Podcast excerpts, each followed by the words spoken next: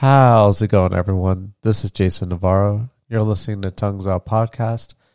And let's just jump right into today's subject where essentially I'm not going to have uh, many times or chances to talk about this subject. So I'm just going to go ahead and knock them all out while I. while I'm feeling the symptoms of being sick. Uh, sorry, guys. The last couple podcasts have been kind of related to just me being, you know, feeling ill, but I still am feeling ill. Can't really do anything about it. Um, I know it's not COVID. Thank the heavens it's not.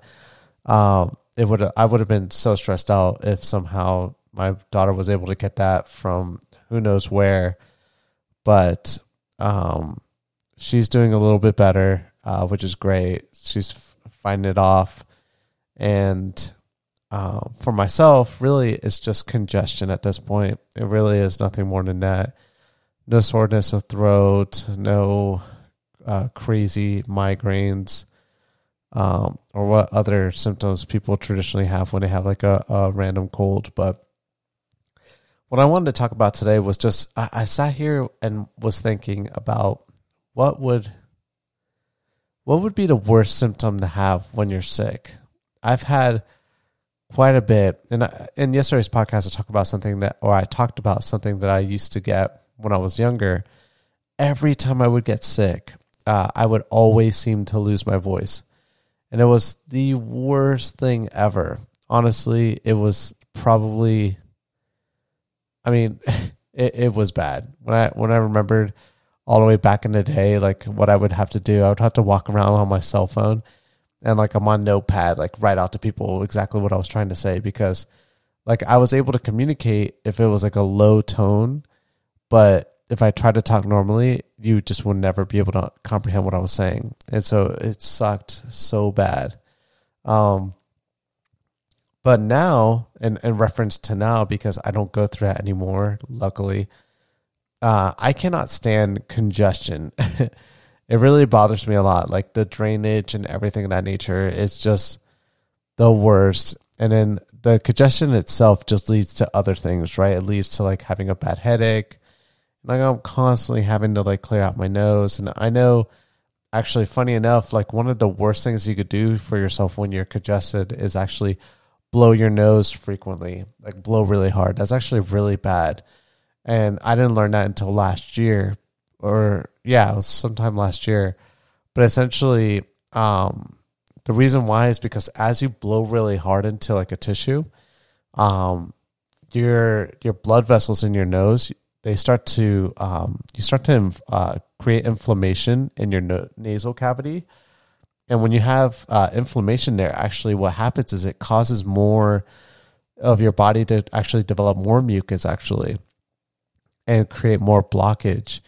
And so the harder you you you blow, the the worse you're making your symptoms actually. So that's why they always say um, to drain your sinuses as much as possible with like a neti pot and uh, some saline water.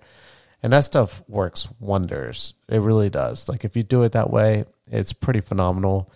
Um, they highly recommend that for your children. I've been doing that for my daughter, and it's been helping her tremendously.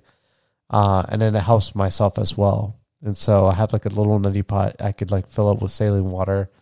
Um, and it helps a lot. But yeah, the congestion is literally the worst. Um, if I had to rank it, I, I would probably say like if I could lose my voice, that would be the number one worst thing ever for me.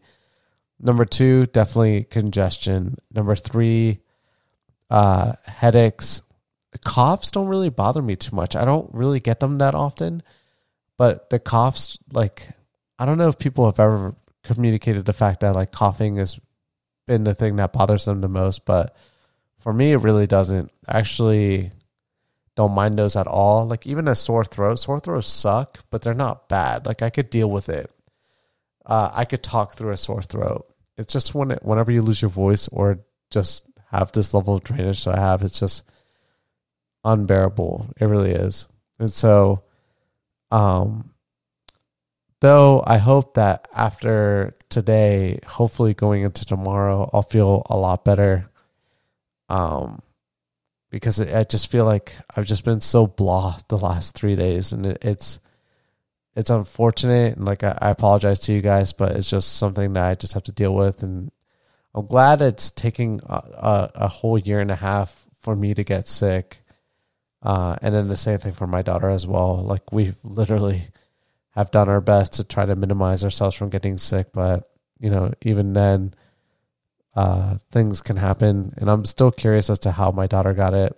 Um, I don't know if there is something that she played with when she was in our backyard or or what, but uh, she had to have get it gotten it from somewhere around there. But anyways, I'm gonna leave it at that.